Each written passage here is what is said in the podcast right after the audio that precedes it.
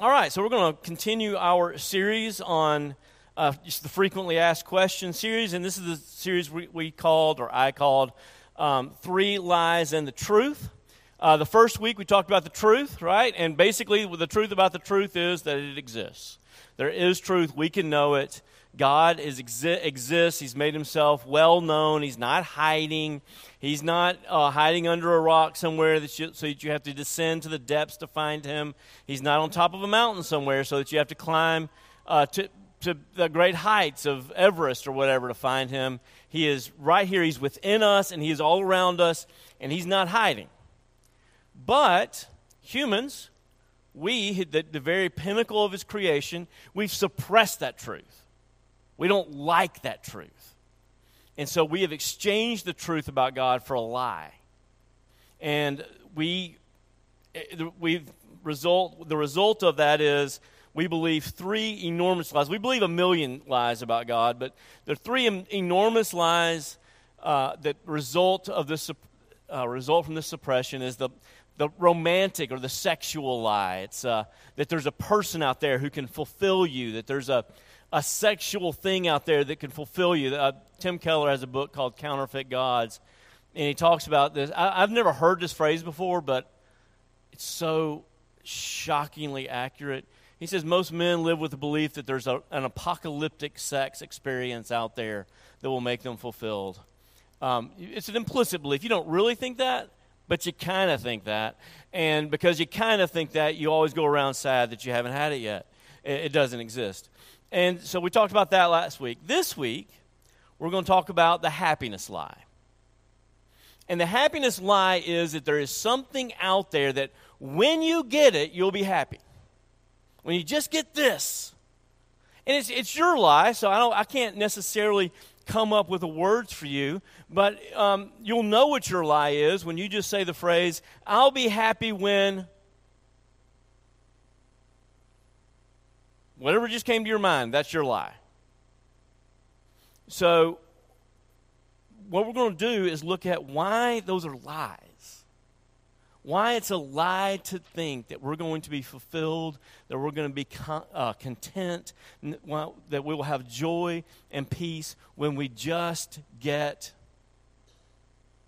that. As a way of introduction, I want to ask you this question. I, I found it interesting. Um, I got on the internet. Well, I get on the internet hourly. Um, but uh, I got on the internet today, and I asked myself the question who do I think is the saddest person? Whose life do I think was the saddest? Uh, of the people, of the, you know, the famous people that we all know. And I came up with different, uh, different candidates, so you can decide who you think was the saddest. Amy Winehouse, Grammy winner, beautiful, beloved, addicted, died at the age of 27 from alcohol poisoning, famously wrote a song, They're trying to make me go to rehab, but I won't go, go, go. 27. Drank herself to death. That's sad. Whitney Houston's sadder, right? She has had all the beauty, all the fame, all the talent, all the money. Died of 48 from complications. Uh, she drowned in her bathtub uh, from probably had a cocaine related heart attack and drowned in her bathtub. And, and by the time she, before she died, she had done so many drugs and so much abuse that she, she had lost that beautiful voice. There's a billionaire named um, Kim Jong Ju, uh, Korean youngest uh, billionaire in Korea. Um, invented, I think he created uh, one of those games that all of our kids play. He was uh, a, a multi billionaire, way on up there, the third richest person in, in South Korea. Sounds like a lot. He, uh, he died in Hawaii. So not only was a, he a billionaire where there was nothing in the world that was too far out for him, but he was pretty much in paradise. He died in Hawaii, probably from suicide, seeking treatment for his depression. And then another one who honestly is, is my winner You'll have to look him up if you want to know more. But his name was Ehud Laniado. He was a Belgian billionaire, multiple, multi-billionaire, about 200 billion, who died from complications for plastic surgery. fascinating. Now, why do I bring these people up? Because I'm Ricky. If I tried to tell you that all the beauty in the world won't fulfill you, then you're going to go, How would you know? If I tried to tell you all the money in the world would try to fulfill you, you would be like, Ricky, you got two nickels to rub together. You're a thousandaire. How would you know? If I tried to tell you that all the fame in the world won't fulfill you, you would say, Ricky, you're the third most popular preacher on 101st between Sheridan and Yale. How would you know? And so I bring to you these people Whitney Houston, Elvis, uh, billionaires, uh, artists, and, and there were miserable people who found life so hard, so depressing, that they had to rely on continual drug use to survive it, and ultimately it killed them. And I'm bringing their ghosts in here in front of you to show you there is nothing out there that will fulfill you. It doesn't exist. The pursuit of happiness is a lie.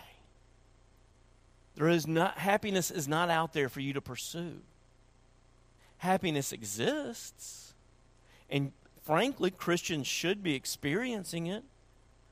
I think that the New Testament is clear that uh, the, the resting place for the needle of a Christian, our needle should be resting on peace and joy, contentment. I mean, yes, there's going to be times of mourning. Y'all know I know that.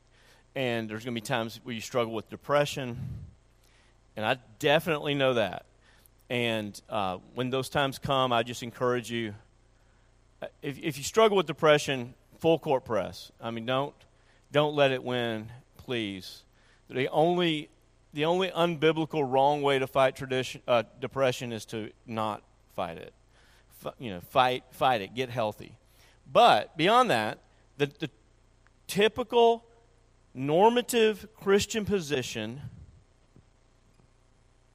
is peace, is joy, is contentment. And the reason for that is because we have everything we need. The Apostle Paul says, I have learned to be content as long as I have shelter, clothing, and food. I'm content. Lynyrd Skynyrd says Forget your lust for rich man's gold, because all you need is in your soul. If the Apostle Paul and Lynyrd Skynyrd agree, I think we're right. I think we're on good footing.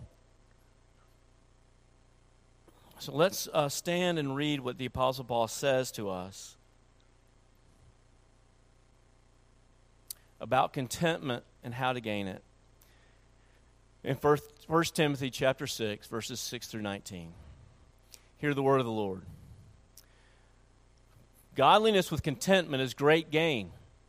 For we brought nothing into the world, and we cannot take anything out of the world. But if we have food and clothing, with these we will be content. But those who desire to be rich fall into temptation, into a snare, into many senseless and harmful desires that plunge people into ruin and destruction. For the love of money is a root of all kinds of evils. It is through this craving that some have wandered away from the faith and pierced themselves with many pangs. But as for you, O man of God, flee these things. Pursue righteousness, godliness, faith, love, steadfastness, and gentleness. Fight the good fight of the faith. Take hold of the eternal life into which you were called and about which you made the good confession in the presence of many witnesses. I charge you in the presence of God, who gives life to all things, and of Christ Jesus, who in his testimony before Pontius Pilate made the good confession to keep the commandment unstained and free from reproach until the appearing of our Lord Jesus Christ, which he will display at the proper time. He who is the blessed and only sovereign, the King of kings and Lord of lords who alone has immortality, who dwells in unapproachable light, whom no one has ever seen or can see. To him be the honor and eternal dominion. Amen. As for the rich in this present age, charge them not to be haughty, nor to set their hopes on the uncertainty of riches, but on God, who richly provides us with everything to enjoy. They are to do good, to be rich in good works, to be generous and ready to share, thus storing up treasure for themselves as a good foundation for the future, so that they may take hold of that which is truly life. Thus far, the reading of God's Word. All men are like grass, and all of our glory is like the flowers of the field. And the grass withers, and the flowers fall, but not God's Word. God's Word stands forever. You may be seated.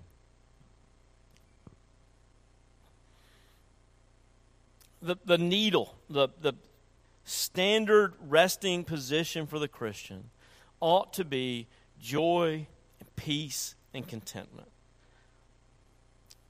If we don't experience that, there's a reason why. It could be um, envy, like, like um, Jonathan preached on a few weeks ago. Envy is the, the belief that when I get so and so, I'll be fulfilled. It could be anxiety. Um, it could be regret. Regret is the belief that God got something wrong. Anxiety is the belief that God's going to get it wrong when it just as soon as he can. As soon as he can mess this up, he will. Contentment is the belief that we have everything we need in Christ. Now, the first thing I want to talk about is how nothing on this earth fulfills us because the promise of happiness is just always just out of reach. And honestly, the happier people on the earth are the people who haven't gotten that thing yet because they at least get to live under the, under the deluded lie that when they get it, they will be happy. I mean, the, the most miserable people, the people I mentioned, are the people who got all that stuff and they were still empty. They were still unfulfilled. And so their lives turned miserable and broken. Um, discontentment for the Christian, discontentment comes from taking a good thing. God surrounded us with so many good things. But when we make a good thing the ultimate thing, when we make the good thing the thing that we must have, that we are incomplete without, discontentment begins to grow in our hearts. We begin to get angry with God. Why are you withholding this? We get angry at ourselves. Why do I keep failing to get this? We get angry with the people around us. Why are you standing in my way? Discontentment is that that taking a, a good thing, wealth, it's, it's a good thing. God, Paul tells us how to use it. To the rich in the world, he didn't say, you know, go beat yourselves up and throw yourselves into a ditch. You're awful. He said, use your, your riches to bless. Be generous. But for those, it's, it's typically those who don't have wealth, think when I just get there, if I could just make, now I remember the day I thought if I could just make 30000 a year, man, I'd have everything I needed. I, I do make that now. Um, and I do have everything I need, but it's not the reason. Uh, beauty, a good thing. Song of Solomon is a, a, a, long poem that Solomon writes about the beauty of his wife. Beauty is a good thing but it's fleeting. You probably look the best you're ever going to look right now. You'll probably look a little bit worse tomorrow. And so on and so forth until your glory falls and your grass withers. It's fleeting. You can't keep it. Y'all are terrible. Um, I was thinking about going bald when I said that. Um, children. And children are great. I, love, I, I loved my kids. Bianca and I were talking about this last night, actually. We were sitting, the house is quiet. You know, there's a period between, like, the boys doing their summer things, and they come home for a couple weeks, and then they go to college, and they went to college. And we're like, it's fun having an empty house, isn't it? And then Bianca felt guilty, and she said, well, I miss my kids. I said, yeah, but we don't have kids anymore. Yeah, sure. Eight year olds were great. If I could trade in my 20 year olds for eight year olds, I'd probably do that. But kids grow up, and kids disappoint. And kids make terrible decisions, and they break your heart daily. Marriage. We talked about this at length last week, so I'm not going to go that much into it, but what we discovered last week, we talked about last week, is that yes, being single is always hard, and sometimes it's devastating. And marriage is always hard, and sometimes it's devastating. And I don't care how great your marriage is, it's going to end in one of two places. You're either going to get divorced, or your spouse is going to die, or you're going to die. And both of those are terrible. I went and I made a new friend last week, and um, while I was in her bedroom talking to her, she mentioned her husband and how she always has her husband with her, and then she pointed to the urn on the bedside table. I was like, oh, I guess you kind of do. I think she would, you know, trade that. Success, you know, status. Once you get there, you find that it only brings more responsibility. There's, there's this great lie that so many of my friends have lived under, at least for a time. This, this thought that, okay, well, I have to work you know 60 hours a week right now so that I can get promoted. And when I do, then I can have a normal, healthy work life balance. And I don't know of a promotion that requires less hours of work. I'll be honest. It could be out there. I haven't seen it yet. Um, so j- just you can quit lying. And for those of us who pretty much have eh, what we need for a comfortable life, then the worry becomes security. Security. What would that even mean? That I don't lose anything I have, that I don't my children don't grow up and disappoint me, that no one I love gets hurt, that nothing I have gets taken away.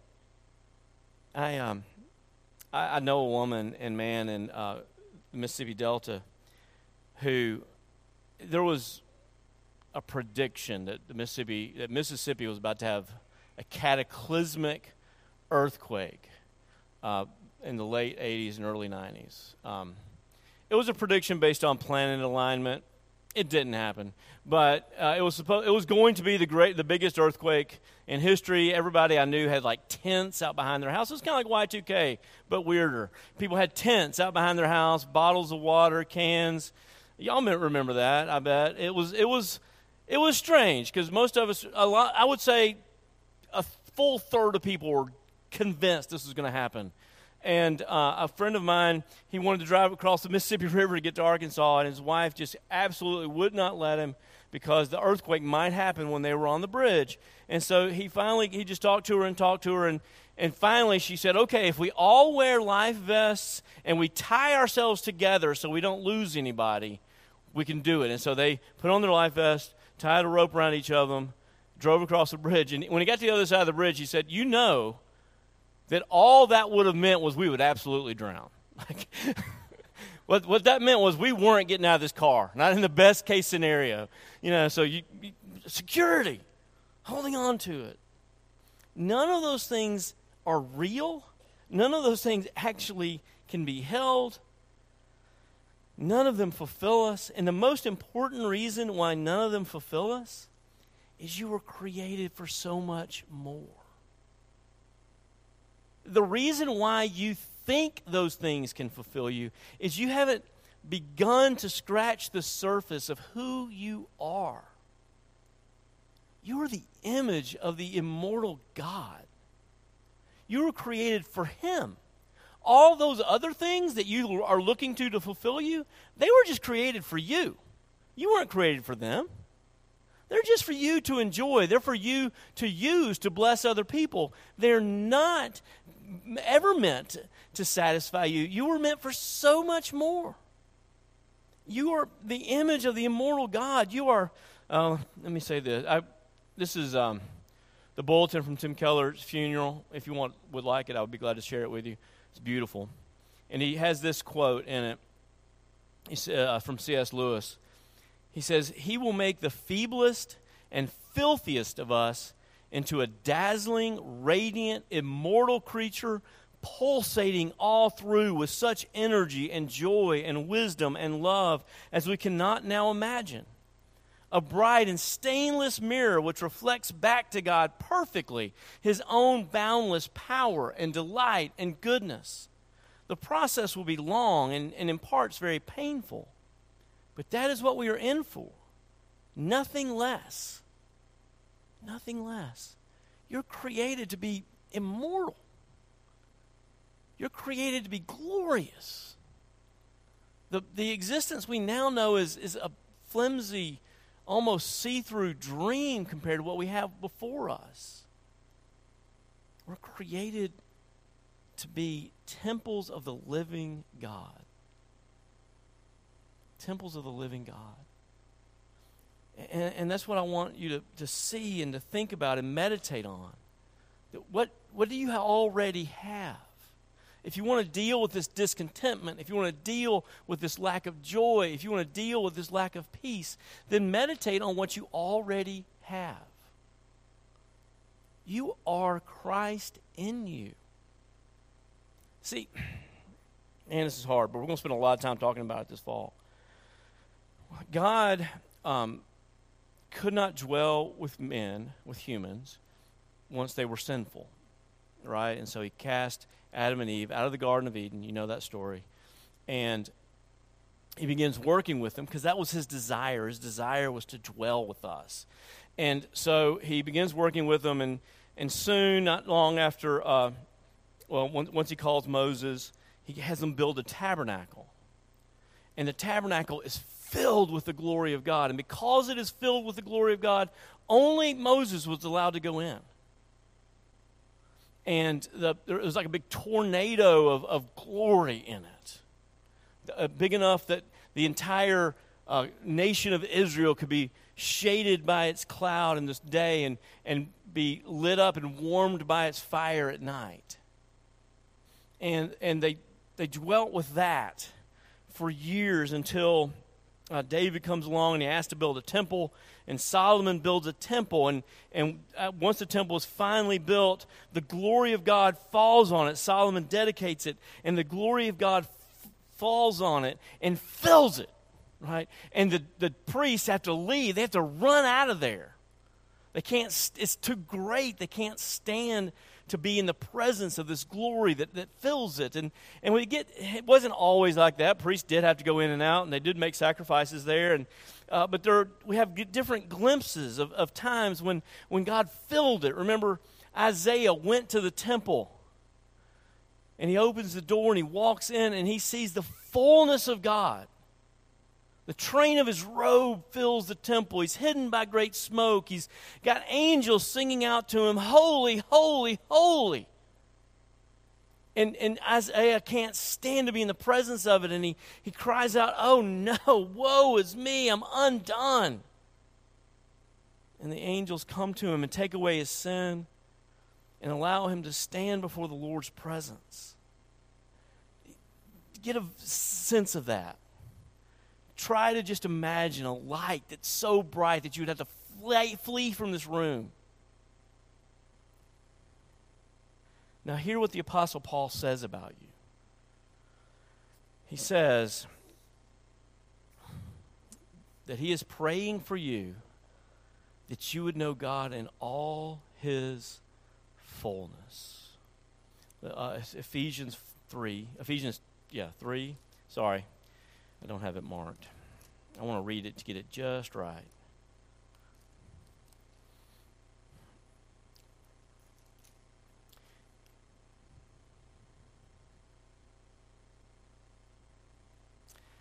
I want, I'm praying for you that you would be strengthened in the inner man so that Christ may dwell in your hearts through faith, that you, being rooted and grounded in love, may have strength to comprehend with all the saints the presence, the, the breadth, the length, the height, and depth of the love of Christ that surpasses knowledge, that you may be, full, be filled with all the fullness of God.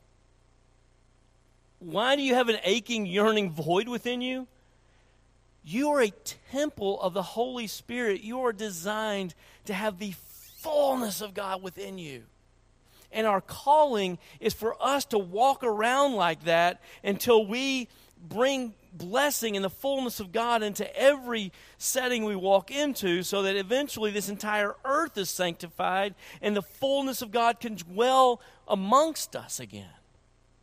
And we can see Him face to face. I, I, you need to meditate on that. It's so easy to forget that. It's so easy to just kind of go, yeah, yeah, yeah, fullness of God. But what I really need is a peanut butter sandwich. Don't laugh. I say that to myself every night at 9:30.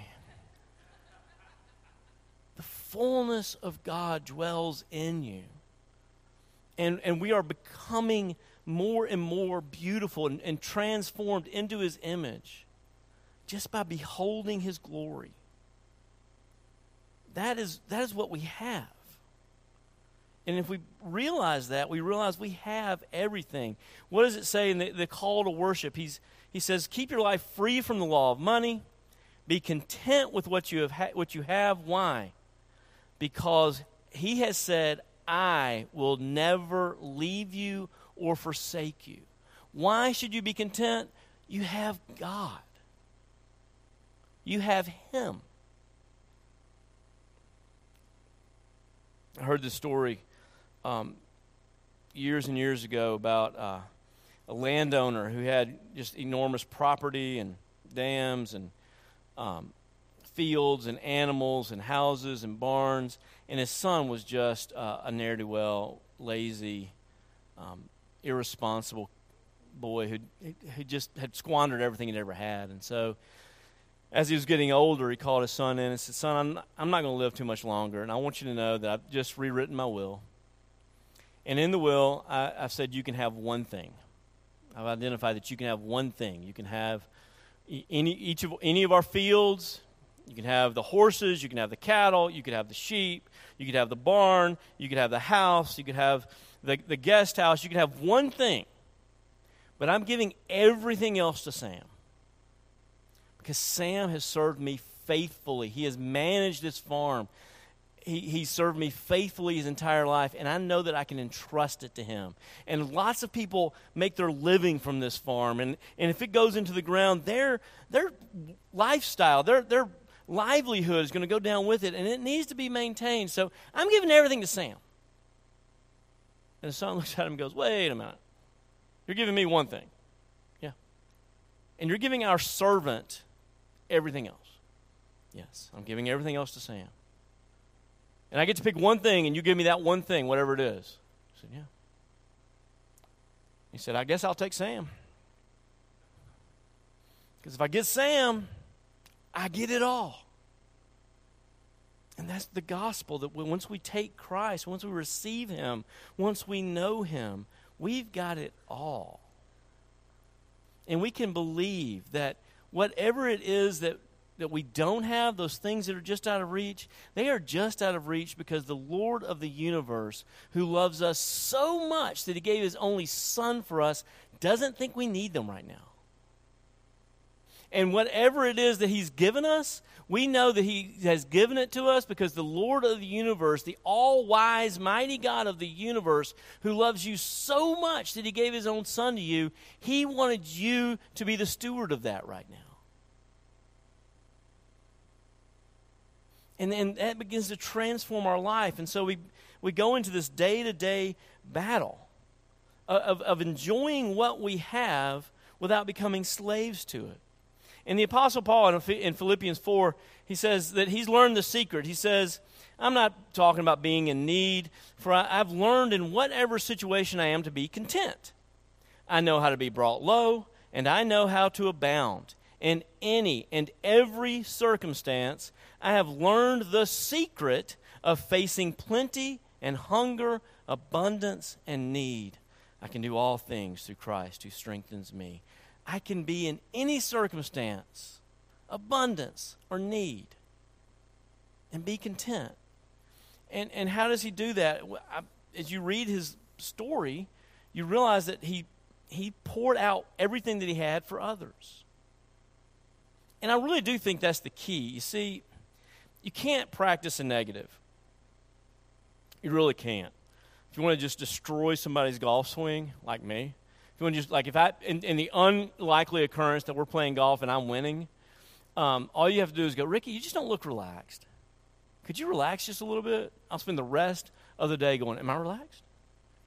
Am I, am I relaxed now? Because relaxation is just the opposite of tension, right? And so I'm like swinging my club like this and relax.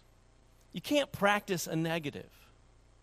You can't go around life going, Am I being greedy? Am I thinking about money too much? But you can practice generosity. You can assume that the money you have is there to bless others. And it's so cool when you begin to think that way. I, I love uh, certain characters who obviously can do things we can't, right? Shaquille O'Neal, bigger, larger than life in every possible way. But he has a rule, and his rule is every time he goes into a store, he has to buy something for someone else before he'll buy something for himself. And it's just so cool to watch him, you know, go into a Walmart and go up to a kid and go, You think your mom will let me buy you a bike? You need a bike. And the kid's freaked out.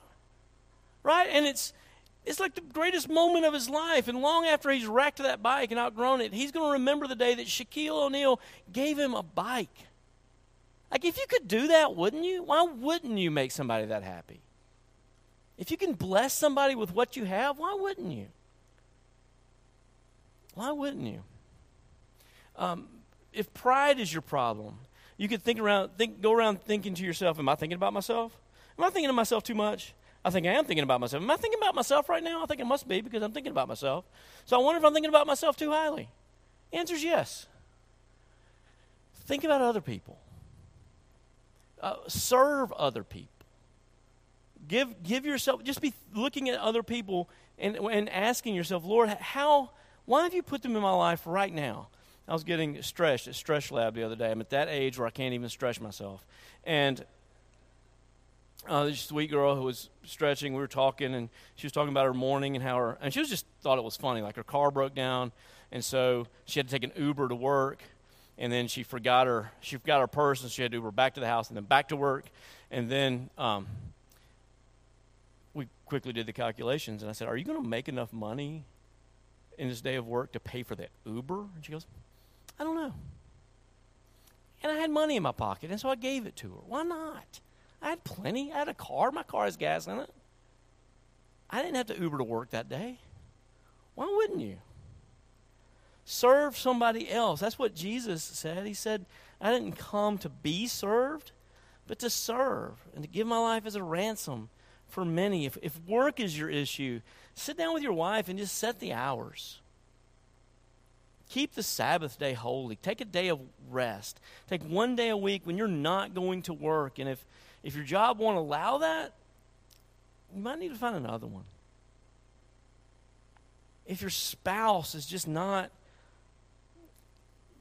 everything you think she ought to be or everything you think he ought to be, stop trying to manipulate them to make yourself happy. And start trying to serve them. Serve them with your body, as the Apostle Paul says. Serve them with your whole self. Uh, Paul Tripp tells a story of a couple that went, um, went to a counselor, and the counselor said, Y'all need to start having a date night. And uh, said, All right, we're going to have a date night. And so the husband uh, reserves a suite at the nicest hotel in Philadelphia, and they're at this getting this really expensive dinner. And, you know, as the main course comes, the wife's been kind of looking for a time, and finally she says, well, don't you think it's time we kind of started talking about some of the things we do to hurt each other? And he stands up and yells, I'm spending hundreds of dollars on you tonight, and you want to ruin it by talking about that? He wasn't spending anything on her, he was spending it on himself. He wanted her to make him happy. And so he's trying to trade off some of his money to, to get that. Look and see what your spouse actually needs. I just read the coolest book. I, I know you are sick of hearing about it already, but uh, How to Stay Married by Harrison Scott Key. I'm going to keep talking about it till you've read it. And he, he just, you know, has a chapter where he talks about, I knew I wasn't a perfect husband, but was pretty good. And then you read the chapter that his wife wrote, and she says, I was miserable. For 10 years, I was absolutely miserable, and he never once noticed. Actually, care about the other person. Don't raise your children to be marks of pride for you. I know that feeling. I know how bad it makes you look when your kids act up at church. You think nobody actually cares. Nobody. But you do. And we're, we're tempted to make our children perform. And if they don't perform, we get embarrassed. You know. And the kids are just interested in the bugs on the ground and the leaves on the sidewalk. And they don't care about making you look good by saying hi to the pastor. And that is okay. That is them being what they ought to be. May not make you look good, but it's them being what they ought to be. If we want to be great, be the servant of all, for even the Son of Man did not come to be served, but to serve. The happiest people I've ever known in my life were custodians. They really are. They still are. I don't know why. I think it may be because they get just a real concrete joy out of exactly what Jesus said. The greatest of us all have come to serve. D.L. Moody says that in the world we, we count greatness by how many people you have serving under you. But in the kingdom of God, we count greatness by how many people you've served. Please pray with me. Father in heaven, we confess that we have taken these, these tools that you've given us to bless other people, and we've exalted them into little baby gods and wondered why they haven't made us feel fulfilled and happy and content. Will you show us the lies that we believe? And will you enable us to practice generosity and service and kindness?